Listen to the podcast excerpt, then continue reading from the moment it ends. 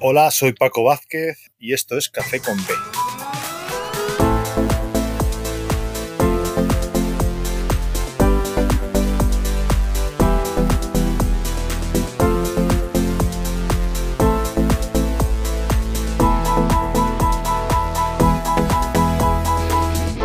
Muy buenas, bienvenidos y bienvenidas a Café con B, el podcast en el que disfrutaremos de un buen café acompañados por personalidades de nuestro baloncesto. Hoy tengo el placer de compartir este quinto café con un exjugador de clubes ACB como Manresa, Juventud, Unicaja y Bilbao, que además fue bronce con España en el Eurobásquet de 2001 y que actualmente es entrenador ayudante del recién ascendido ACB, el Moraván Candorra. Paco Vázquez, Paco, ¿qué tal? ¿Cómo estás? Hola, ¿qué tal? Muy bien, muy bien. Eh, oye, muchísimas gracias por aceptar mi invitación. Me alegré mucho de que la aceptaras, como te comentaba fuera de micro, porque sí que es cierto que eres el segundo exjugador que pasa por aquí, pero el primero que ha pasado de, a los banquillos, de la cancha a los banquillos. Entonces, me apetecía mucho compartir este rato contigo. Así que nada, muchas gracias. No, gracias a ti por, por invitarme y nada, vamos a hablar un poquito de, de fútbol. Sí, eso dice. pues para empezar, eh, ¿quién es Paco Vázquez? Bueno, Paco Vázquez es alguien que nació hace muchos años en Ibiza, que a los 15 años se fue a Manresa para, eh, para intentar llegar a, conseguir su sueño, que es jugar al baloncesto en ACB, y lo consiguió, y lo consiguió en Manresa. Y luego, pues que a lo largo de los años ha ido jugando en muchas ciudades en las cuales ha disfrutado mucho de las ciudades, de la gente de esas ciudades y también del baloncesto, y que después, pensando en su momento en quedarse en Málaga, a establecerse en Málaga de forma tranquila, pues haciendo incluso ser profesor, pues al final le salió la oferta de, del Morán Andorra, de la mano de Francesc Solana, y aceptó, y que lleva ya ahora mismo, pues vamos a hacer la octava temporada allí, en Andorra, donde, bueno, estoy súper a gusto, eh, disfrutando de un país magnífico y de un club pues que es pequeño pero que a la vez es muy grande. O sea que ese es Paco Vázquez, también, también alguien que, que, intenta disfrutar un poco de todo que no sea baloncesto, porque al final la, la vida me ha enseñado y no solo por porque eso, bueno, por, por, la vida, sino porque también he tenido algún problema eh, eh, médico a, a través, a, por culpa de la, de, del trabajar demasiado. ¿no? y, y lo podemos hablar después, no hay problema. Y, y eso ha hecho que también viera que, que, que, aunque ya lo tenía presente, llega un sí. momento en que te metes en la vorágine de, de, trabajar, trabajar, trabajar y te olvidas un poco de, disfrutar y de hacer otras cosas porque si no, la cabeza llega un momento que dice que basta, ¿no? Uh -huh. Y ese es Paco Vázquez. Lo que comentabas, y al final descansar también, descansar un poco. Eh, eh, exactamente. no nos damos no, no cuenta. Todo, no todo es baloncesto. Como hace poco escuché de alguien que, lo, que era muy, muy bueno y, y es un -huh. alguien famoso, pero no me acuerdo quién. Dice, el baloncesto es lo más importante de las, de las cosas no importantes. No, no sé quién sí. lo dijo, pero alguien famoso. Sí, sí. Eh, ahora no recuerdo quién. Y es así, es así. Sí, sí. Sí, efectivamente. Y además el problema de no descansar viene cuando te gusta lo que haces. Cuando te eh. apasiona lo que haces, no, o sea, como que no encuentras el momento de descansar porque dices, si es que me lo estoy pasando bien, ¿no? Entonces, claro. Bueno, yo creo que hay una, hay una, hay una, hay una, una mezcla de pasártelo bien y de mm. querer, querer hacerlo muy bien. ¿no? Sí, ser, exigente. Ser, ser, exigente con uno mismo. Mm. Yo creo que el baloncesto cuando he sido jugador ha hecho que, bueno, yo ya lo era, intentaba mm. ser lo máximo, yo siempre daba lo máximo, entrenamientos, en partidos, dar el máximo. Luego podía estar acertado, desacertado, equivocado o no equivocado. Y entonces eso hace que cuando tú estás dentro de un equipo donde tú eres una pieza más y quieres dar el máximo para ayudar al equipo, pues luego pasas a otro trabajo cualquiera hmm. y yo creo que suele ser de la misma manera, no puedes cambiar. Claro. Entonces eso, a veces te, te, te, te, olvidas de que eres una persona y que tienes que también tener dos cosas que no solo, no solo la, tu ocupación principal, que ya te coge muchas horas, ¿no? No hace falta coger más. ya te coge demasiadas horas para querer coger más, ¿no? Y entonces pues descansar a la noche un poquito, ¿no? Y todos, bueno, cualquier entrenador de los que están a primer nivel, incluso los que no están a primer nivel, seguro que cualquiera ha trabajado hasta las tantas de la mañana sí. con un ordenador, eh, pues como otro cualquiera que trabaje con un ordenador, incluso las mm. personas que no son en, entrenadores de baloncesto, ¿no? Te llevas el trabajo a casa, eh, se te olvida que estás trabajando y, y es malo. Y yo creo que hay un momento que hay que, hay que parar. Sí, sí, sí, totalmente. Oye, ¿y qué tal la vida en Andorra? Porque yo diría que es como la antítesis, ¿no? De, Ibiza. Ahora mismo estás grabando y estás en Ibiza. Eh, y es un poco, o sea, yo diría que completamente diferente. Bueno, tiene muchas similitudes, pues eh, porque Andorra en, invierno es una temporada alta y la gente va allí a esquiar. Está claro que no, se, no vienen a la fiesta que puede haber en Ibiza, aparte de otras cosas, que Ibiza, si quieres, pues hablamos, porque no. Sí. He estado un par de veces en Ibiza, ¿eh? No y no precisamente de fiesta. Exactamente. Entonces, pero sí, Ibiza es famosa por eso y por otras cosas, ¿no? Pero, pero por ejemplo, hay un gran problema de, de vivienda para la gente que trabaja de temporada en Ibiza e incluso para la gente que trabaja, que, que, vive durante todo el año en Ibiza, hay un problema muy grande de, de, vivienda a nivel de alquiler y eso pasa también en Andorra. Está pasando lo mismo. Y me recuerda muchas veces lo mismo. ¿sabes? Hay gente que va a trabajar a Andorra o hay gente que va, viene a trabajar a Ibiza y que tiene que irse porque no hay vivienda. No hay vivienda. Sí, sí, sí. Eso, eso sí que lo había oído de, por ejemplo, gente del ámbito sanitario que, están de manera temporal en, Ibiza porque tienen que hacer eh, pues un año ahí o X años ahí. Y había oído incluso de gente que tenía que, pues médicos, enfermeras, enfermeros, que tenían que estar en, campings. Había oído incluso, habían tenido que buscarse incluso alguna casita en un camping porque... Aquí, aquí se producen barbaridades, desde coger gente, venir a trabajar con un amigo y meterse en una furgoneta y, y dormir en la furgoneta hasta compartir eh, cama de una habitación con otra persona sin conocer quién es esa persona y pagar 600 euros por hmm. compartir cama. Más vivienda, más vivienda con más gente. Barbaridades. Entre, eh, balcones, bueno, de todo, barbaridades. La gente, bueno, hace barbaridades para, bueno, sí es verdad que se paga muy bien, pero se trabaja mucho y el problema es la vivienda, ¿no? Entonces, ese es el gran problema de Ibiza y es uno de los grandes problemas ahora mismo de Andorra. Eh, también la vivienda, eh, no solo para la gente que viene a trabajar, sino para la gente que vive en la, propia Andorra. Pues eso no lo sabía yo, ¿ves? Que, estaba empezando este problema ahí en Andorra, no lo sabía. Yo he ido también un par de veces a Andorra, siempre en verano, eh, por motivos de vacaciones, cuando un poquito más de tiempo tengo de vacaciones y me, ha encantado las veces que hemos ido. Muy, muy, muy bonito, súper bonito. Muy bonito. Y tengo muchos amigos que en invierno van a esquiar, que les encanta esquiar y es, es como el, la cita obligatoria de todos los inviernos ah. de, ir a, de ir a esquiar. y la verdad es que para la gente que no haya ido, yo lo recomiendo totalmente. ¿eh? Por lo menos en verano. Eh, es verano es súper chulo. si te gusta caminar, te tiene que gustar caminar. Sí, sí, caminar, Pero paisajes son espectaculares, los lagos son espectaculares. Hmm. Y, bueno, tienes una gran oferta en verano que es más barato que en invierno a nivel de, hoteles, bueno, y que una oferta también para comer, eh, gastronómica. Así que aparte, y comercial, por supuesto. Sí. O sea que no se vive mal, ¿no? No, no se vive nada mal. es, un país que está, bueno, en su momento fue un país que donde había mucha economía sumergida, pero luego, bueno, ya se han, se han regularizado mucho, ¿sabes? Quieren entrar dentro de Europa, pero no entran en Europa, pero sí están muy regulados. Tienen acuerdos con Francia y con España, a nivel fiscal, a nivel de, bueno, de apertura de cuentas, de, bueno, si, Hacienda le pide a, la Hacienda andorrana, oye, mira, hay un personaje que ha hecho esto y queremos saber sus, pues, le, dan la información. Claro. que es verdad que, pero bueno, aparte de eso, pues un país con mucha seguridad, eh, muy, no hay, no hay delincuencia, casi nada, eh, bueno, eh, se vive muy bien. Es, no es barato, no es un lugar barato, pero el nivel de vida es muy alto. Lo único que es que tienes que coger un autobús o un coche mínimo eh, dos horas para ir a Lleida, por ejemplo, y coger el AVE allí, o ir al aeropuerto de Barcelona en coche pues dos horas y media, en autobús son tres horas, y cada eso para, para, para nosotros, por ejemplo, el equipo es algo, algo muchos viajes, claro. se, añade, se añade dentro de lo malo de vivir allí, pero bueno, compensa, llevo ocho temporadas, o sea, hmm. no puedes, no, te acostumbras un poco, ¿no? Sí.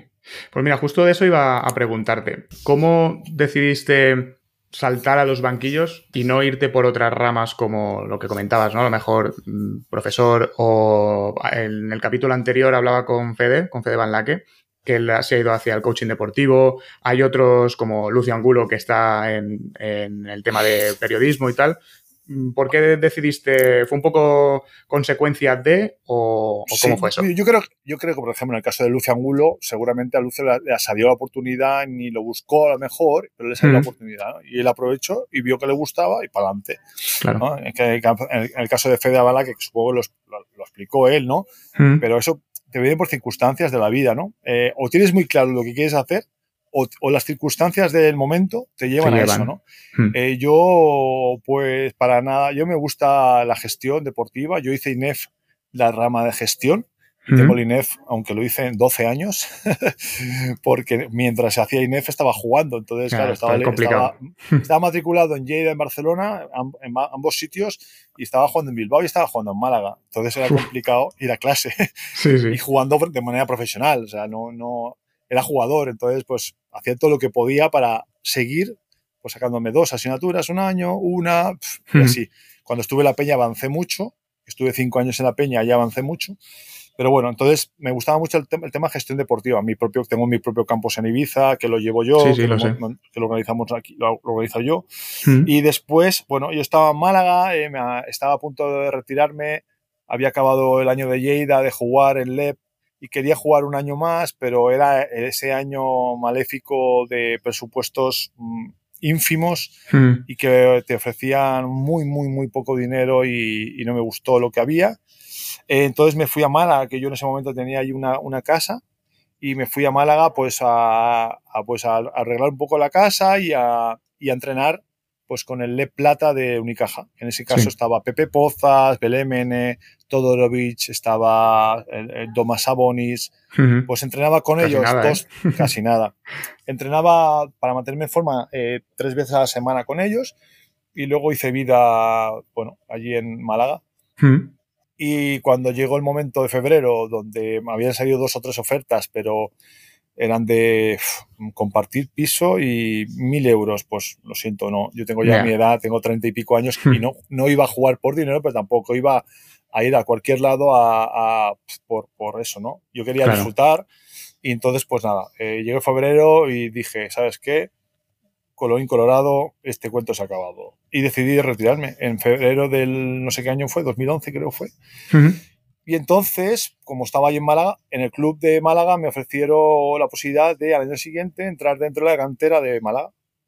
Y a mí siempre me ha gustado enseñar, me ha gustado siempre tutelar a algún joven, explicar cosas eh, y nada. Entonces la verdad es que estuve en el junior de, del dos años en el Junior de, Málaga y un año en el de Plata, con gente joven, con Francis Alonso, eh, bueno, mucha gente, jugadores, Belemene también, por ejemplo, uh Belemene, Okuo, Okuo, Okuo, Okuo, es un nombre raro. Es complicado, ¿eh? Sí, y nada, y, de ahí salió la oferta de eso. Entonces, bueno, me gustó el, empezar con gente joven, me gustó que no fueran eh, infantiles, cadetes, eh, quería algo más próximo a lo que yo había tocado, que era el profesionalismo. Yo creo que era perfecto la categoría junior para darles consejos, para ayudarles a nivel deportivo, a nivel táctico, a nivel técnico a algunos jugadores.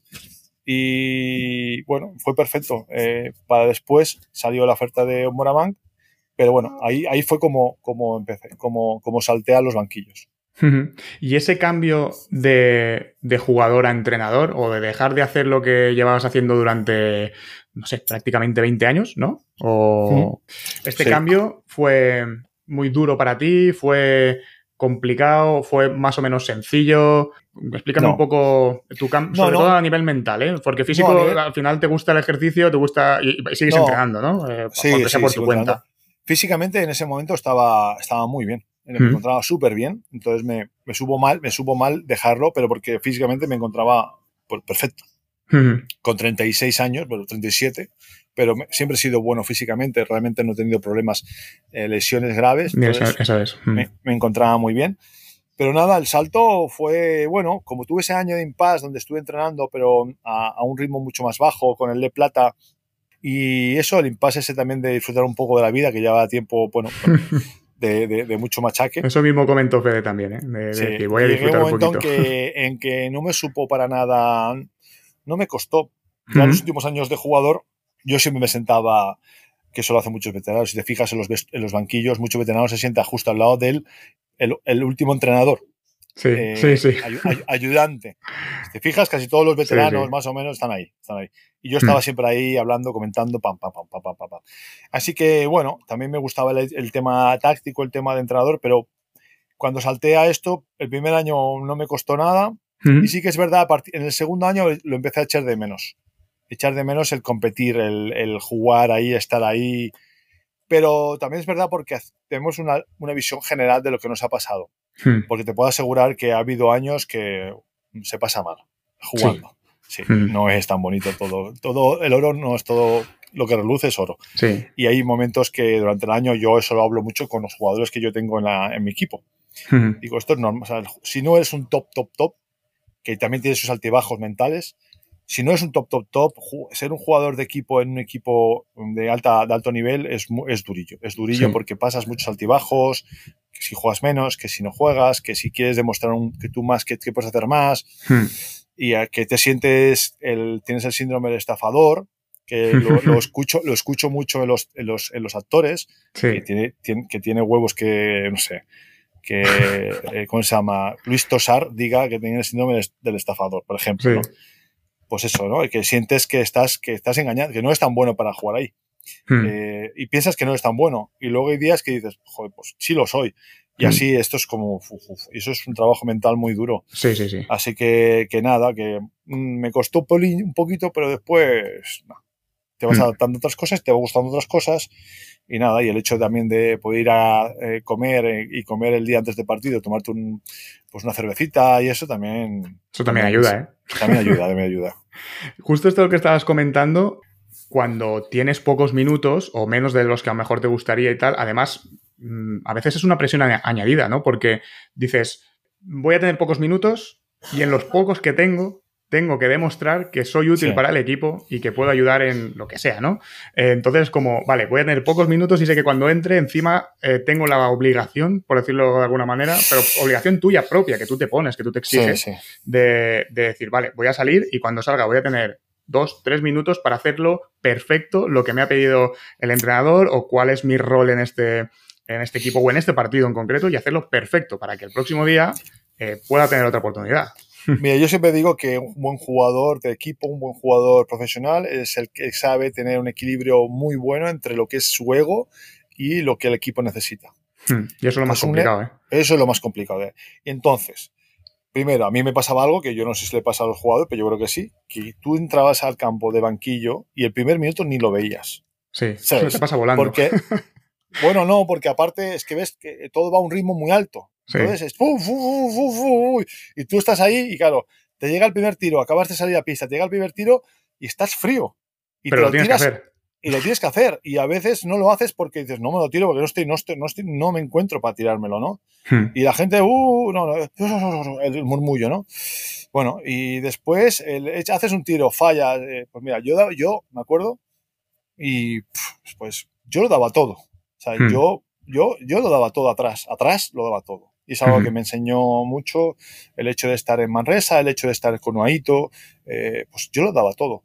Y si hacía faltas, hacía faltas. Pues yo, yo, yo podía jugar 10 minutos y hacer tres faltas. Sí, jugaba duro, pero daba todo para mi equipo. Y, y a veces acababa con dos tiros fallados, tres faltas, pues eh, un rebote, una pérdida, eh, una asistencia. Menos cuatro de evaluación. Acababa el partido menos cuatro de evaluación. ¿He hecho bien mi trabajo? Pues yo creo que sí. Pero no está visto eso en las estadísticas, ¿no? No, para los del Supermanager menos, ¿eh? Menos, claro. Yo, les decía a todos, yo les decía a todos, a todos, yo estaba en la peña y les decía, no me cojáis. No me fichéis. Claro, porque yo vengo aquí, juego 12 minutos, 12 minutos en cuatro veces. Con Aito era muy normal. De cambio, cambio. Cambio, tres minutos para afuera. Y yo juego a veces 12 minutos en tres veces, en tandas hmm. de tres veces. De los cuales un minuto lo pasas eh, entrando a pista. Sí, el primer minuto es fu, fu, fu, persiga ese, o sea, persiga a Macijauskas. Muy, vale, muy claro. Claro, claro. Persíguelo tú. ¿sabes? El, el, peor jugador de la vida, para seguir. Bueno, es complicado. Acabar los partidos con un menos cuatro, con un no sé qué, con cero hmm. puntos. Claro, el día que metías dos triples, perfecto. Pues jugabas más, seguías jugando. Entonces hay días que metías eh, cinco triples. Claro. Perfecto, muy bonito. Cada, eso a lo largo de, dependiendo de tu rol en el equipo, ¿no? Yo he pasado por todos los roles posibles en un equipo, desde jugador sexto hombre, séptimo hombre en Manresa del año de la liga, a hmm. jugador súper importante dos años después, jugando 30, 30 minutos, eh, a irte a Málaga y el primer año jugar 20 y pico, pero ser el, tercer máximo anotador del equipo después de, de Dani Abrams y no sé quién. Al siguiente año jugar mucho menos porque Malkovich fichó a, a Milan Gurovic, que era un 3 grande, pero yo era un 2, pero igual, Milan Gurovic, tal, el otro, el otro la moto, pues jugar menos y el tío a final de temporada decir que no contaba conmigo, a volver a la peña y ser muy importante con Manuel Comas y meter 12 puntos por, partido y, y jugar, jugar la copa y, ¿sabes? A otra vez volver a, con Aito a jugar 12 y bueno, así, pam, pam, pam.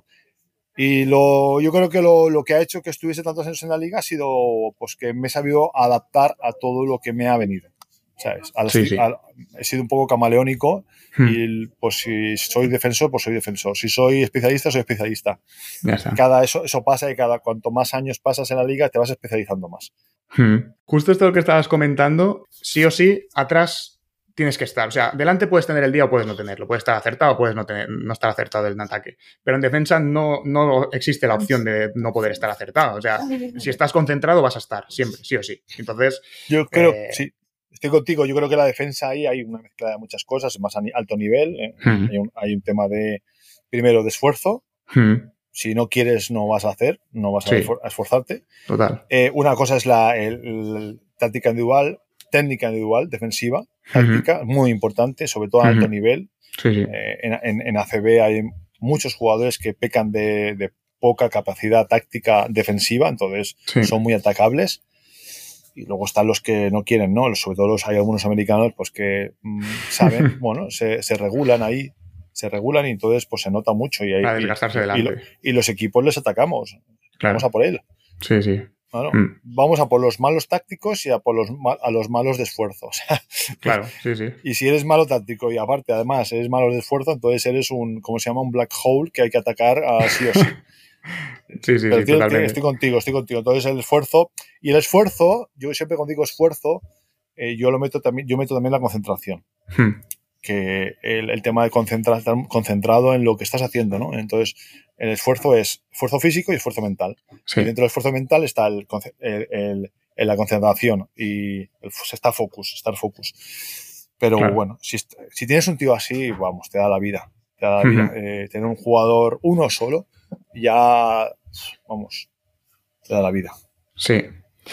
Pues mira, déjame repasar porque eh, en todos los equipos en, que has estado, podríamos decir que en prácticamente todos, excepto en Bilbao, tocaste metal en algún momento. Es decir, con Manresa ganasteis una Copa del Rey en la 95-96, después Copa de ACB en la 97-98, sí, la Liga. En Unicaja la Copa Korak ¿eh? en el 2000-2001, en Juventud la Eurocup de 2005-2006. Y ya te digo, excepto en Bilbao, en todos los equipos en los que has estado has tocado metal, ¿eh? sí, en Bilbao, pero por ejemplo, puedo decir que yo soy. Pero quedasteis segundos, creo, subcampeones. Sí, ¿no? ¿Vas a decir eso? Subcampeón de liga, lo que pasa es que eso no, no te da medalla de plata. No, no, pero ojo, ¿eh? Es una, es una pena, porque claro, podrías decir, hostia, subcampeón. ¿sabes? Sí. subcampeón. Sí, sí. Sí, sí, yo he sido subcampeón de liga con, con Manresa, subcampeón con, con Bilbao Basket, que el Barça nos metió un 3-0, y su campeón con, con Unicaja. Que gana, perdimos contra Vitoria, contra Tau Vitoria 3-0 también. Sí, El segundo año. Fue el año de la Copa Korak, que ganamos Korak y quedamos subcampeones de, de, liga. He sido subcampeón con dos equipos y campeón con otro. Sí. Pero claro, los, los subcampeonatos no se, no se cuentan. no, ya, ya. tengo medalla, medalla, de plata con la sub-22 con la selección sub-22, que fue la primera vez que iba a la selección. Mm. Y jugamos contra Vicius en la final, contra Lituania, perdimos. Mm. Y bronce, y luego tengo en un. En el Eurobasket de 2001. Bronce. 2001 con, sí, sí, que fue el primer año que venía Gasol al equipo. Eso quería preguntarte. O sea, ¿cómo es en ese bronce del Eurobasket 2001, que es, podríamos decir que es donde empezó a fraguarse ¿no? esta selección que después tantas, tantas alegrías nos han dado? Eh, es la primera vez que va Pau Gasol y Juan Carlos Navarro, ¿no? También estaba. Me ha apuntado todo, pero no sé si. Claro, Raúl, López, Carlos Jiménez, Jorge Barbosa, Nacho Rodríguez, Felipe Reyes, Alfonso Reyes, eh, José Antonio Paraíso, tú y Lucian Golo, que, hablábamos antes también. Y, sí, Chuck Cornegay. Y Chuck Cornegay, sí, sí, sí, sí, efectivamente. Y, entrenaba eh, Javier Imbroda. Javier, Javier Imbroda. Sí. sí, sí. La verdad es que, que, bueno, fue una pasada. Yo venía de jugar muy bien, muy bien, muy bien ese año en Málaga, campeón de triples en el All-Star, recuerdo que la, la, primera fase de la liga, en la primera vuelta de la liga tenía un 65% en triples, Uf. pero metiendo, metiendo casi tres triples por partido, o tres. Yo ese año fue, ese año fue para mí espectacular porque, o sea, yo te digo, la sensación de tener, la, la, tener la sensación antes de un partido, y te lo digo así en serio, y es así, ¿eh? de antes de un partido hablar con Carlos Cabezas o Bernie Rodríguez y decirle, hoy seis, hoy, hoy, hoy cuatro. Y, y, a ver, a veces no, pero tener esa sensación de que yo no he tenido mucho, solo he tenido ese año, ¿eh? De, de no flow, pero es sí, iba a decirte, del flow, de, eh, de, mano cali de mano caliente, de saber que voy a tirar triples, porque el equipo, aparte de lo que yo podía hacer, era un equipo que corría mucho. Yo, si puedes ver un partido ese año, es una pasada, como uh -huh. corríamos con Carlos Cabezas, con Jean-Marc Jean Jaumin, que uh -huh. ahora ha sido entrenador y ha sido director deportivo de un equipo belga, que ahora no sé cuál es. Y, y luego con Belko Mercic, que era, pff, era generador de juego. Yo, al final me especialicé mucho, me fui especializando poco a poco porque metía tantos triples que, que, que bueno, que bueno, a la esquinita, saliendo de bloqueos, pero Belko me daba mucho, Musonko me daba mucho. Uh -huh. Pues bueno, jugábamos muy bien a baloncesto. Y entonces, pues eso, había días, tío, que yo salía y yo sabía que iba a meter, iba a meter cinco triples. ¿sabes? Casi nada, ¿eh? Y acabé la primera fase. Entonces, pues ese año fue muy bueno, perdón, ya me, me he enrollado. Ese año fue muy bueno, entonces me fui, me, me, me llamó Javier Imbroda, eh, que en paz descanse. Sí. Y que me dice, y me dijo, mira, no vas a jugar. ¿Quieres venir? Empezó así, la llamada. Oye, bueno, Paco, 20, sí. pero no vas no a sé jugar. Fue, no sé si fue llamada o reunión con él, porque como estaba mal gallo, uh -huh. eh, pero me dijo, no vas a jugar. Mejor juegas un poquito, pero vienes a estar con el equipo, a ser uno más, a ayudarnos cuando haga falta y ya está. Y yo dije, perdona, o sea, ¿cómo voy a decir no a la selección española? Estamos hablando claro. de la selección española de, esa, de ese momento, ¿sabes? Que, uh -huh. coño. Y nada, y estaba Juan Carlos Navarro, eh, Raúl, maravilloso verlo entrenar, y Gasol, que flipabas. O sea, las cosas que sí. hacía un tío, porque en ese momento todavía estaba delgadito, uh -huh. o sea, este, era mucho más ligero de lo que como acá normal, ¿no? Uh -huh. y, y, una pasada, una pasada. Y, eso, y los vi jugar, creo que jugué tres partidos, en fase previa de, li de liguilla jugué dos partidos o uno, y luego me puso para ganar el bronce Mm. Eh, estaba yo en el banquillo ahí, al final, en el banquillo, y se pusieron Alemania con Novisky, con Dirk Novisky, se puso en una zona. Fue MVP, y, ¿verdad? De ese año. Eh, de ese año no sé si ser? fue él o, o máximo anotador, ahí estuvo. Máximo anotador. Ese partido sí. acabó, no sé, no sé muy bien, pero acabó. Fue eh, Dirk Novisky 36, eh, Navar, eh, Gasol 37. ¿Sabes? Fue un espectáculo. Sí, no, me refería del, del, Eurobásquet, pero creo que no. Creo que no lo sé. estuvo a máximo anotador del Eurobásquet o por ahí estuvo, no sé, algo sé. así. Hmm. Y y me puse, eh, va, eh, Paco. Y yo, ah, ¿cómo? Yo frío ahí. ahí. Venga, va, para adentro. Metí dos triples, fallé los dos triples y me volví a sentar. Contra la zona. lo que hablábamos antes, ¿no? Que bueno, el, en el tiempo que tienes. Es, pues... y es así. Bueno, pues, hmm. no, pues estuve y fue, fue espectacular. Ganamos el bronce y, y nada, muy bien, muy bien muy chulo. Para mí, pues imagínate un bronce. Bueno, yo creo que después de la liga, la liga la pongo como número uno y esto lo pongo como número dos. Claro. Y la experiencia del día a día con ellos, es decir, porque en pista todos los hemos visto. Eh, sí. a, a, todos estos jugadores, eh, a, esta, a, este inicio de la selección que tan grandes cosas han hecho, pero a nivel de, del día a día de vestuario, porque después hemos yo, visto lo de la familia, sí, la familia, ¿no? Pero sí. ya bueno, podemos decir que empieza, empieza ahí ahí empieza un poco, sí que es verdad sí. que ellos eran muy jovencitos, sí. hacían mucho, hacía mucho piña entre ellos y luego también pues, y yo sí que es verdad que, que yo en esa época, y así lo digo, eh, mm. yo era un tío muy, yo era así como después, bueno, yo puedo, he sido una persona divertida, creo que soy, he sido una persona divertida a lo largo de mi vida mm. y deportiva y fuera de la pista, pero en ese momento yo estaba como muy, hostia, muy pro, ¿sabes? Muy profesional, muy, no era un tío súper dichachero. Y la verdad es que no acabé yo de entrar mucho en el grupo de, de, de, de esa gente, ¿sabes? Mm. Me llevaba súper bien con Raúl, con el, con el que me trato tenía era con Raúl, mm. los de todos ellos, los demás pues iban un poco entre ellos un grupito, pero entre ellos, ¿sabes? Mm. Y luego pues eso fue agrandándose porque después también estaba Nacho Rodríguez que era veterano, pero ellos hacían mucho más con, con bueno, entre ellos, más que sí, yo hice. Sí, también hace una cuestión de edad, ¿no? ellos sí, venían de jugar claro, juntos en, el, en los juniors del 99, claro. Sí, sí, y yo estuve más con Lucio, con Jorge y, hmm. y con quién más. Y con, al principio, durante la pretemporada estaba también Cazorla, eh, Carlos Cazorla, que también vino, vino en la fase en, la fase, en, la, preparación, hicimos más ese grupillo pues, jugando a cartas y eso. Luego yo creo que bueno, se han ido juntando piezas a ese grupo suyo, entonces, y, nada, y la verdad es que, bueno, sí que es verdad que se lo pasan teta. Luego he estado de ayudante de Escariolo, estuve en una concentración antes de un europeo y estuve un mes y medio con ellos. Y ya, bueno, es, bueno, tienen su, su es un, eso. van allí a pasárselo bien, van allí a disfrutar, a entrenar, pero luego tienen su momento de, bueno, sus momentos, ¿no? Para estar juntos y bueno, yo creo que, lo hacen muy bien. La verdad es que, bueno.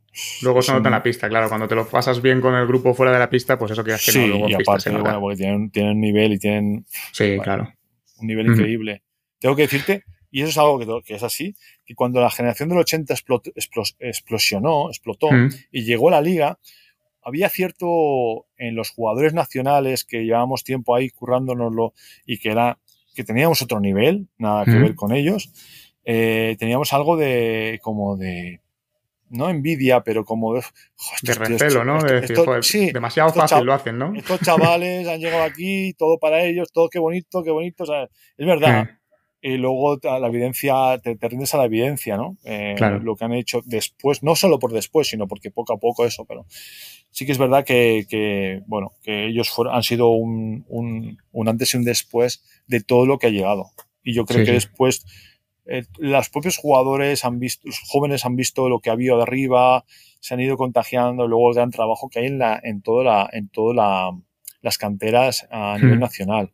Porque hay que decirlo, los éxitos de la selección de categorías inferiores el origen no está en la selección, en las, canteras de los clubes. No está en la federación, está en las canteras de los clubes. Claro. Y en el trabajo que se hace y en las, no sé, todavía vi que las licencias en Cataluña de chicas de baloncesto era mayor, era el, más grande de todos los deportes en Cataluña. Era una barbaridad, ¿sabes? una barbaridad. Sí, sí, sí. Muy bien, pues ya para cerrar la etapa esta tuya de, de exjugador, ¿a qué compañero tú hubieses llevado siempre contigo en todos tus equipos? Bueno, puedes elegir, es muy igual, es muy difícil, ¿eh? Escoger uno. Pero un compañero, o puedes elegir dos o tres, lo que tú quieras. Pero si yo te dijese, oye, mira, te voy a fichar para mi equipo y te puedes traer a quien quieras. ¿Tú a quién te traes? A ver, si es a nivel de compañerismo, a nivel de persona, a nivel de también jugador, te voy a decir dos nombres. Uno porque fue muy compañero mío durante muchos años y, y tenemos muy buena relación, todavía seguimos teniéndola aunque nos vemos poco porque es complicado. Carles Marco. Carles Marco fue compañero mío en Gijón, en LEP. En LEP. fuimos compañeros de, piso. Ah. Eh, y después, al cabo de los años, pues nos vimos, nos encontramos en La Peña. Y tengo muy buena relación con él, mucha amistad, aunque cada uno tiene su vida. Él ha estado ahora en Estrella Roja, luego fue, y ahora va a estar en el Barça. El Barça, sí. Y así, aparte de, gran persona, el tío era, era un base de esos que se llevaba el entreno, se llevaba el partido, se llevaba todo a su casa y cuando volvía, él sabía las jugadas, que era buena para este, no sé qué, no sé cuántos. Era un base pequeño y el tío que tiene mucho mérito porque era muy pequeño, físicamente no era de los mejores y el tío llegó a la selección española y llegó a la selección española por méritos propios. Eh, y otro que me llevaría, y porque, porque me demostró lo buena persona y buen compañero que es, es Janis Blooms, de Letón, Letón. Sí, sí. Un tirador espectacular. Eh, y era yo el mejor compañero que he tenido por cosas, porque, porque me mostró por hechos, con hechos, eh, que lo era. Y eso, bueno, tener un buen compañero siempre es muy grato. Pues te digo estos dos nombres, no son los, no te he dicho ni Gasol, ni te he dicho esto, porque aunque te lo podía haber dicho, estuve, estuve con Ricky Rubio, que diría, hostia, Ricky Rubio, o te daría jugadores, hostia, Elmer Bennett, pues siempre tendría un Elmer Bennett en el equipo. Elmer Bennett de la época, ¿sabes? Competidor, Javi Salgado, competidor nato, de los tíos más competidores que he tenido en mi, en mi carrera junto a, junto a él. Tiene muy buenos compañeros, pero te diría estos dos porque, uno, por, por los años que estuve con él y otro porque por lo buen compañero que era, no te hablo de a nivel deportivo. Claro. Sí, sí, al final cuando yo me refiero a esto y te lanzo esta pregunta y tal, es, es por eso, ¿no? Porque muchas veces fuera de lo deportivo hay muchas más cosas que hacen que, tú te quieres llevar a un, compañero contigo, ¿sabes? Sí, Justo lo que dices, me, demostró en varias ocasiones que, efectivamente era un compañero, más de compartimos equipos y, somos compañeros, que no es lo y mismo. el que nunca ficharía sería Jamie Arnold, nunca lo ficharía. No. Jamás. Jamás es. Bueno, esto no lo va a escuchar. No lo va a escuchar, pero si lo escuchan me daría, me daría igual. Mal compañero, el peor compañero que tiene en mi vida. Ostras, sí, sí. Sí, sí. Se puede ser mal compañero, ¿eh? se puede ser. Se puede ser, se puede ser. Es que hay una diferencia ¿eh? entre compartir equipo y ser compañeros de equipo. O sea, para mí hay una diferencia, o sea, hay una diferencia sustancial. Tú y yo podemos ser del mismo equipo, eh, compartir equipo, pero no ser compañeros, ¿sabes? Sí, sí. Y no, y yo creo que ahí hay un tema profesional. al final, ser profesional de baloncesto, ser jugador profesional de baloncesto, no solo es ir a entrenar y meter la pelotita, o tirar hmm. la pelotita o defender. Hmm. Es muchas más cosas. Yo, para mí, un jugador profesional tiene que implicarse en el club, tiene, que ir tiene que conocer a la gente que trabaja en el club. No puede ser que un jugador trabaje en un club y no sepa cómo se llama la secretaria. Eso me parece. algo tan básico como saludar al conserje cuando entras al pabellón. Eh, exactamente. Eh, bueno, más cosas. Yo, vamos, tirar la ropa al suelo. ¿qué, haces? ¿Sabes? Tienes ahí un cubo para la ropa sucia, tiras la ropa al suelo, eh, tirar los tapes al, suelo. Mm, ¿Qué haces? Te la papelera ahí. Bueno, eh, yo, para mí, ser jugador profesional es mucho más que eso. Eh, primero, y ser, ser cordial y ser amable con la gente que te, que te para por la calle, que te, que te, quiere pedir algo después de un partido, eh, ser, pues eso, no eres un payasete, pero eres una persona que ficha por un club, que cobra mucho dinero y que ese club te ficha para representar ese club. Y para eso tienes que hacer muchas cosas. Y para eso, y, lo mejor, y además, para, lo mejor para ti como jugador es saber dónde estás y hmm. saber pues qué ciudad vives, en qué país vives, porque eso te va a ayudar. Te va a ayudar incluso a, meterte en, el equipo, ¿no? Hmm. Entonces, por ejemplo, nosotros en Andorra intentamos, lo primero que hacemos, las primeras cosas que hacemos es hacer una excursión con todo el equipo y vamos a ver un lago. A, que conozcan lo que es Andorra. Eh, le explicamos, eh, bueno, eh, lo que representa jugar en Andorra. Andorra no solo es, es un club, Hmm. Es un club que representa un país. De verdad. O sea, no es eso, juegas en el. No, es que representas un país porque, porque el país ayuda a este club para que, para que, para que llevemos ese nombre pues, por Europa, como lo hemos llevado muchos años. Ah, y que esté en la máxima categoría, como ahora. Y hemos estado en la máxima categoría, sí que hemos bajado. Tuvimos un accidente hace hmm. una, una, temporada o dos temporadas, pero hemos vuelto a donde creo que tenemos que estar. Sí, sí, totalmente. Pero bueno, para eso te digo, eso viene, viene dentro de lo que tema el tema de ser profesional, ¿no? Y, ser profesional también es ser buen compañero. Sí. Es un completo, no, no, hay muchas cosas. Se tendrían que poder poner, perdón, poder poner cláusulas eh, para los más compañeros, ¿eh? Es decir, si, la no, con esto, se, con lo otro... no se puede evaluar, sí que hay, bueno, ya hay dentro del régimen interno siempre hay ¿no? los, actos de indisciplina, tienes unas cosas que, claro, si eres un jugador que lo estás, la, estás, la estás cagando y hmm. encima eh, llegas varias varios días tarde a las a no sé qué y encima se, te ve, de noche, pues hmm. sabes que, bueno, es fácil, es fácil eh, que te corten. Claro. Pero bueno, yo creo que ahí entra, engloba todo, ¿no? Y cada vez más, cada vez el jugador está aprendiendo mucho más porque, por lo que sea, a, bueno, a cuidarse en verano, hmm. a no estar todo el verano rascándote el ombliguillo, sino, bueno, tienes que trabajar, tienes que cuidar tu cuerpo, tú vives de esto.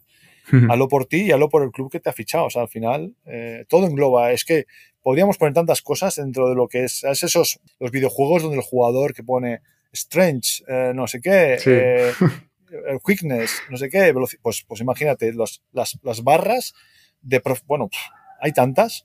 Sí, y que todas influyen. Y, se, y, y, y, te digo, ahora que estamos en momento de ver jugadores, de ver vídeos de jugadores y jugadores y jugadores, cuando antes de fichar a un jugador mm, se pregunta a, a ex compañeros, a ex directores deportivos, todo, todo ayuda. Y si hay un tío que es un bala perdida o es un tío que solo piensa en sí mismo. Te lo piensas dos veces. Claro, eh, te lo piensas dos veces y, no te la juegas mucho. Si tienes que elegir entre dos, tranquilo, que te vas a ir por el tío que es buen tío. Sí o sí. Si es que te puede destrozar un vestuario, ¿eh? Uf, yo te digo yo que sí. Ya te digo yo que sí. Seguro, seguro. Sí, sí. Pues mira, vamos a pasar a la parte de como entrenador, ¿vale? Y Pat Verdugo, desde Twitter, te pregunta cómo se presenta la próxima temporada en el Moraván Candorra y para cuándo el salto a primer entrenador. Sabes que esta Pat Verdugo es amiga mía, ¿sabes? ah, sí. Sí, sí, muy, lista. Muy, lista ella, muy lista. Pues se presenta, pues, pues diferente a, las anterior, a la anterior. En esta no somos. El, el, año pasado éramos el equipo, éramos el Madrid y el Barça de la Liga CB. Pero es que os sale un pedazo de temporada. O sea, tres victorias por encima del Palencia, 30 victorias, cuatro derrotas. Sí, o sea, ¿Esperabais realmente hacer una temporada así, así de buena, ¿sabes? No, y, menos, y, menos, y menos, y menos el entrenador, Nacho, no, no para nada. Sí que es verdad que desde el primer momento el equipo, los jugadores que fichamos, yo creo que éramos la mejor plantilla junto a Burgos. Éramos la mejor plantilla. Burgos después cambió jugadores, ¿eh? Sí. Pero incluso desde el inicio éramos la mejor plantilla junto a Burgos. Eh, pero los jugadores que fichamos, tío, acertamos de lleno. Los, ya los fichábamos con, sabiendo, pues, pues Johnny D. Pues hmm. estaba entre Johnny D y otro. Pues Johnny D, eh, tanto, todo lo que hace, no, no, no solo, solo, todo lo que hace, ¿no? Hmm. Y Johnny D, experiencia de la liga, sabía, ha subido, no sé cuánto. Eh, Felipe Dos Años, pues había alguna opción, pues Felipe Dos Años, pues Felipe Dos Años. Pues los jugadores que han venido de Ale, juntamente hmm. a los jugadores que han venido de, otras ligas, que se han amoldado a liga y han sabido bajarse al barro y han sabido, bueno, desde el primer momento y también gracias a que Nacho ha hecho un trabajo muy bueno de, bueno, de, meter en la cabeza lo que había que hacer, hmm. tenían claro que aquí había que hacer. Y, y, era desde el primer momento entrenar muy bien. Y desde el primer momento jugar y respetar a la gente respetado a todos los clubes que hemos jugado, contra los, todos los equipos que hemos jugado los hemos respetado. Eh, incluso cuando había cualquier conato de extra celebración, eh, pies al suelo. Vamos a, vamos a, lo nuestro y dicen, y bueno, no, no, no, vayamos a caer mal, porque no tenemos que caer mal. Somos un equipo serio, tenemos que hacer nuestro trabajo y hacer nuestro trabajo hmm. y ya está. Y la verdad es que eso ha sido básico. Y nada, un chapo, chapó por, por, los jugadores porque la verdad es que lo han dado todo desde el primer momento. Entonces, este año éramos el Madrid Barça de la Liga, el año que viene no somos el Barça del Madrid de la Liga, somos el hmm. Moraván Andorra, que acaba de subir y que va, tiene que pelearse con un montón de equipos porque la Liga CB cada vez es mucho más complicada. Pues imagínate, desde el séptimo, desde el séptimo octavo hasta el 14, hmm. es una guerra a, morir. Sí, sí. Es que imagínate que este año para entrar en playoff hasta la última jornada eh, no sé, no recuerdo cuántos equipos habían para, entrar en playoff. La última jornada previa de playoff, ¿eh? de, la clasificación. Y, para descender, piensa que nosotros descendimos, con, nosotros descendimos con 11 victorias. Sí. Haciendo una temporada fatal, con todos hmm. los pros, todos los contras posibles, porque al final cuando bajas, no bajas por un motivo solo, bajas por muchas cosas. Y nosotros bajamos por un cúmulo de circunstancias, teníamos un buen equipo, hmm. no cambiamos a casi ningún jugador, mm, y bueno, eh, al final pues defiendes, ¿no? Fue un, Pero es muy complicado, la Liga CB es complicada porque, así te lo digo, empiezas la liga, calendario es un calendario donde aleatorio, o sea, poco, puedes tener eh, un partido en casa contra el Madrid, así de lleno. El primero, Madrid-casa. Para empezar, ¿eh? Vas afuera y te toca eh, campo de, no sé, dime un equipo que esté en la tabla, Murcia. Sí. Que está ahí entre el séptimo, octavo, noveno, décimo. Eh, juegas en casa y juegas contra un Gran Canaria, por ejemplo. Hmm. Y te toca una salida a campo de. ¿Quién se salvó? Se salvó en el último momento. El Granada. Granada. El, último, último de todos. El último, el último, último. Vas a campo de Granada, ¿vale? De esos cuatro partidos, ¿cuánto puedes ganar? Puedes ganar, bueno. Puedes, ganar tres. Exacto, puedes, ganar, tres. Tres. Puedes, o ninguno. o puedes, exactamente. Hmm. Y por lo que sea, en la pretemporada has tenido lesiones, ¿eh? es, que, es, que, es que te puede cambiar la vida. El inicio de la hmm. liga te puede cambiar la vida y no depende tanto de ti. Depende de ti, pero también depende del calendario, de todo. Entonces hay que tener una cabeza muy, muy bien amueblada y, tenerlo muy claro y, ser muy fuerte, porque la hmm. liga es muy dura, es muy dura y muy larga. Entonces, el inicio es muy, muy importante porque te da te da esa vidilla para, hostia, para llegar a ganar a un equipo importante, hmm. pero también te puede joder la vida. si no me equivoco, creo que Granada empezó, justo así como dices, muy bien la temporada el año pasado.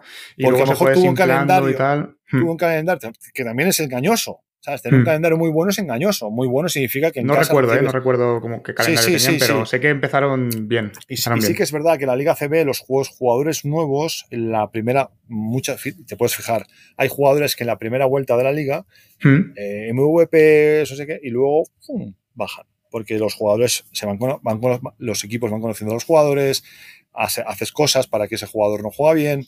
Entonces, Hmm. la primera parte de la liga hay jugadores que destacan, sobredestacan, pero luego bajan. Hmm. El jugador bueno, pues no, el jugador bueno siempre está ahí. No significa que no sea bueno, pero que, pero que bueno. Hmm. Sí, se van haciendo más Así scoutings, cada vez se conocen más. Esperamos eh, claro. una- un año, un próximo año complicado, eh, interesante, eh, ilusionante, Hmm. pero también conocedores, porque ya conocemos la liga, sobre todo los que ya hemos estado allí, pues Hmm. que, que será complicado. Y lo del salto al primer entrenador, pues no te sé decir. Eh, tengo muchas ganas, pero no estoy, no haría, cual- no hago cualquier cosa por serlo, ¿sabes? Claro. No voy a hacer cualquier cosa. Yo soy una persona que, sí, como te he dicho antes, cuando era jugador, supe tener, tener, saber mi rol en cada lugar donde estuve Hmm.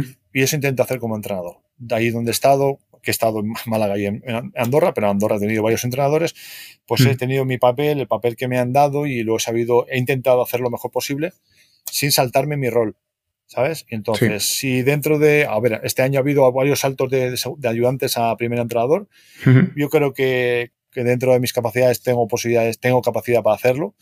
Ahora falta que un día, pues, pues alguien de, eh, pues, me dé la oportunidad. Claro, piensa que es el Pero- momento. pero bueno, pero ya llegará. Y si no llega, pues no llega. Si llega, pues llegará y, y ya veremos. Intentaremos hacer, ponerme mi pequeño sello en, en lo que haga, ¿no? Muy bien. Eh, justo estabas hablando de que has compartido vestuario en Andorra con varios entrenadores. Los tengo todos apuntados. Joan Peñarroya, Ivonne Navarro, Óscar Quintana y ya, este último no, eh, Nacho Lezcano. Eh, también- no sé si también- me dejo alguno más. Sí. Bueno, el David Udal, David Udal, ¿vale? que, era, que es el, mi compañero cuando éramos ayudantes de Iván Navarro, era mi compañero y Hmm. cuando cesaron a Ivón, le pusieron a él, eh, le pusieron a él de primer entrenador, un Hmm. muy buen entrenador, muy buen entrenador, porque lo conozco. Eh, hombre de la casa, andorrano, seleccionador nacional de Andorra. Pero bueno, eh, tuvo la mala suerte de coger un, El equipo en un momento complicado. un problemón, quiso aceptar el reto Hmm. y lo cogió. Yo intenté ayudar todo lo posible, intentamos ayudar lo posible, pero la verdad es que el equipo de- estábamos en un momento muy bajo y bueno, yo creo que en su momento, pues bueno, nos hubiese ido bien a lo mejor cambiar ciertos jugadores, no los cambiamos Hmm.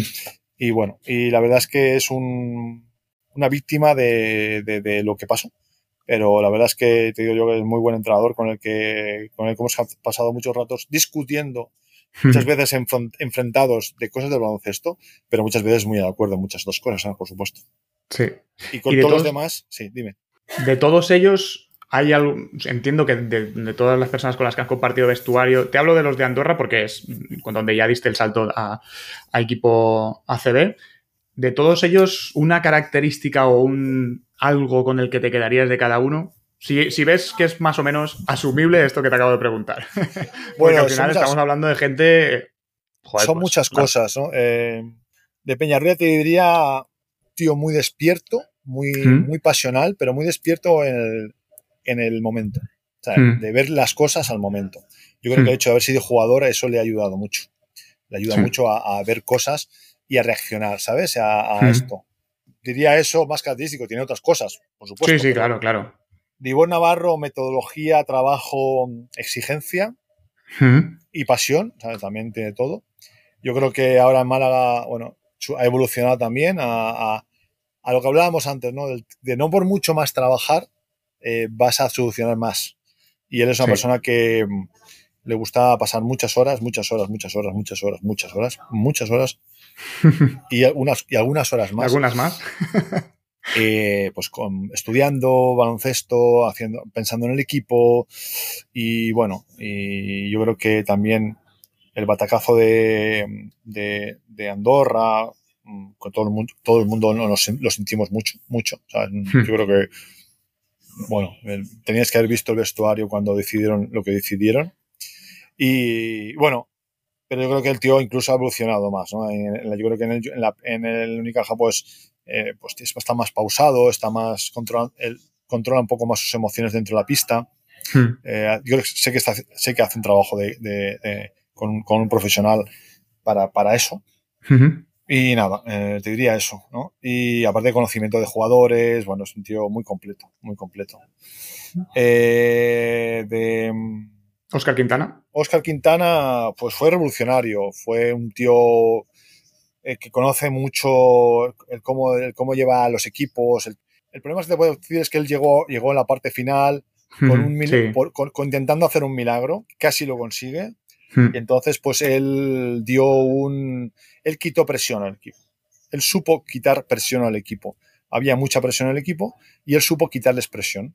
Hacerles que, que, jugaran al baloncesto y no pensaban tanto en el baloncesto, en porque había tanta presión que, que los jugadores necesitaban liberarse, ¿no? Y él lo consiguió lo consiguió y bueno, eh, creó muy buen rollo y eso es lo que digo yo, ¿no? Pues eh, creo, consiguió quitarles esa presión que tenían encima que nos hacía jugar atenazados. Y con Nacho, que eh, ya este año compartiréis otra vez otra sí, temporada. Nacho, metodología, tiene una metodología propia que cree en ella al 100% y transmite eso al equipo, consigue que el equipo crea en lo que, claro, cuando tú tienes una persona a tu lado, a un entrenador que cree en lo suyo, y que no sale de ahí, eh, el jugador dice, no, ve fisuras. no ve fisuras en ese sentido. Entonces, pues un, entrenador muy metodológico, con una metodología propia, con una creencia muy, muy cree mucho en lo que hace, en lo que dice y lo transmite muy bien. hace, consigue que, transmitirlo al equipo, ¿no? Muy bien. Perfecto. Pues eh, vamos a ir cerrando porque llevamos casi una hora prácticamente. Eh, me enrollo. Y, no, no, que va. Y, tengo la sensación de que podremos estar mucho tiempo más hablando. O sea, seguro, seguro. Que eso es buena señal. Eh, entonces, para acabar, te lo había comentado fuera de micro para que lo fueses pensando un poco. Estamos haciendo una eh, biblioteca y una videoteca, o no sé cómo, cómo llamarlo, con libros recomendados, libros y películas o series recomendadas por, la gente que vais pasando por el café. Entonces, eh, ¿cuál sería el libro que nos recomendarías tú?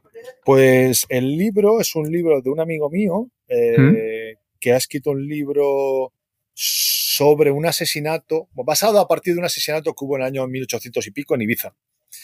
Pero es una novela histórica, eh, con un asesinato con en medio, y la verdad es que está muy bien, está muy bien. Eh, yo he empezado a leer hace poco, tuve, tuve, mi campus por el medio, entonces me tuve que parar. Se llama Isla Negra y el autor se llama Tony Montserrat. Es de la editorial, Plaza Janés, o sea, es una buena editorial. Así que os invito a descubrir un poco la Ibiza del año 1800 y, bueno, era bastante curioso.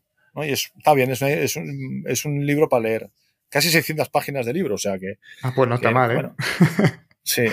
Y después, como serie, te voy a decir dos. Son dos series inglesas, aunque te podría decir más. Yo estoy bastante enamorado de las series inglesas. Me parecen tíos que crean, bueno, series buenísimas.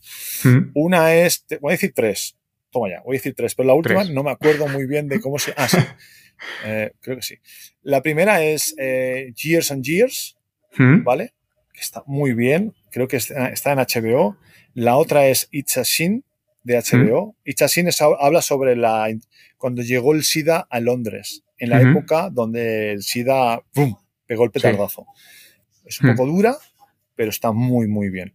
Years and Years trata un poco sobre la evolución de una familia a lo largo de los años, pero en esa evolución de los años se puede ver cómo entra mucha tecnología, cómo entra la, aparición de las de las la ultraderecha en la política, y entonces es un reflejo de la sociedad, de todo lo que puede pasar en la sociedad eh, pues, pues con todo, con el aumento de la tecnología, el abuso de la tecnología, eh, con el tema de la ultraderecha en, las, en, el gobierno. Bueno, está muy bien. Sale en Matt Thompson, está por ahí en Matt Thompson, o sea, una serie muy buena. Y la otra, eh, no sé muy bien cómo se llama ahora, Silicon Valley, creo que Silicon Valley. Silicon Valley es lo de, es lo de los, no, es lo de Estados Unidos, ¿no? Sí, los americanos. se llama The Valley algo, y una serie inglesa eh, sobre, es diferente, eh, bueno, que no le voy a decir más, como no sé bien el nombre, no la voy a decir. No pasa nada, lo busco y luego se lo colgamos en Twitter. Una, gente. una policía veterana de un pueblo inglés y trata sobre una, sobre una creo que es un asesinato, sí, y todo lo que pasa alrededor. Son tres temporadas, las otras dos son solo una temporada, son una historia que está muy bien, la, tanto de Years and Years como It's a Sin es una temporada, es una historia y se acaba. Y la de esta es una serie que dura, que son tres temporadas y está muy bien. Me la recomendó justamente el, el que, era, el que era el community manager de, de Moraván Andorra, ah, Gabriel, Gabriel, Fernández, que, que, el tío este año lo, lo deja. Y la verdad es que me lo recomendó él, aunque ya la empecé, había, había empezado a ver un poquito yo, pero él la, la, me la acabó de recomendar y la verdad es que la, me gustó, me gustó. Muy bien, pues ahí queda esa recomendación de un libro y tres series. Esta última vamos a ver, la de Silicon Valley. No, no es Silicon Valley, es algo de Valley, pero no me acuerdo el, la busco, no te preocupes, la buscamos me pasa, a ver. Me pasa, me pasa, con los americanos eso, cambiarles el nombre, pues imagínate, pues una serie. Muy bien, pues déjame antes de despedirnos eh, recordar a nuestros oyentes que estamos en YouTube, Spotify, Google Podcast, Apple Podcast y iBox. Eh, así que ya sabéis, si os ha gustado este episodio, suscribiros para no perderos ninguno de los próximos. Y además, si os suscribís, pues me ayuda muchísimo para que esto siga creciendo. Y ahora sí, Paco, eh, de nuevo, muchísimas gracias por aceptar mi invitación. Ha sido un placer poder compartir este café contigo. Y ya sabes que para cuando quieras más adelante, aquí estoy y nos podemos tomar otro café cuando quieras. Bueno, eso depende de ti si me quieres invitar. O sea que Hombre, por, por supuesto. Por mí encantado. gracias a ti, gracias a ti. Muchas gracias, Paco. Y a vosotros y vosotras, los que nos escucháis, muchas gracias por estar al otro lado. Y recordad, disfrutar de un buen café siempre es una buena idea. Pero si además lo compartís con un amante del baloncesto como Paco Vázquez, pues oye, mejor que mejor. Un abrazo y hasta pronto.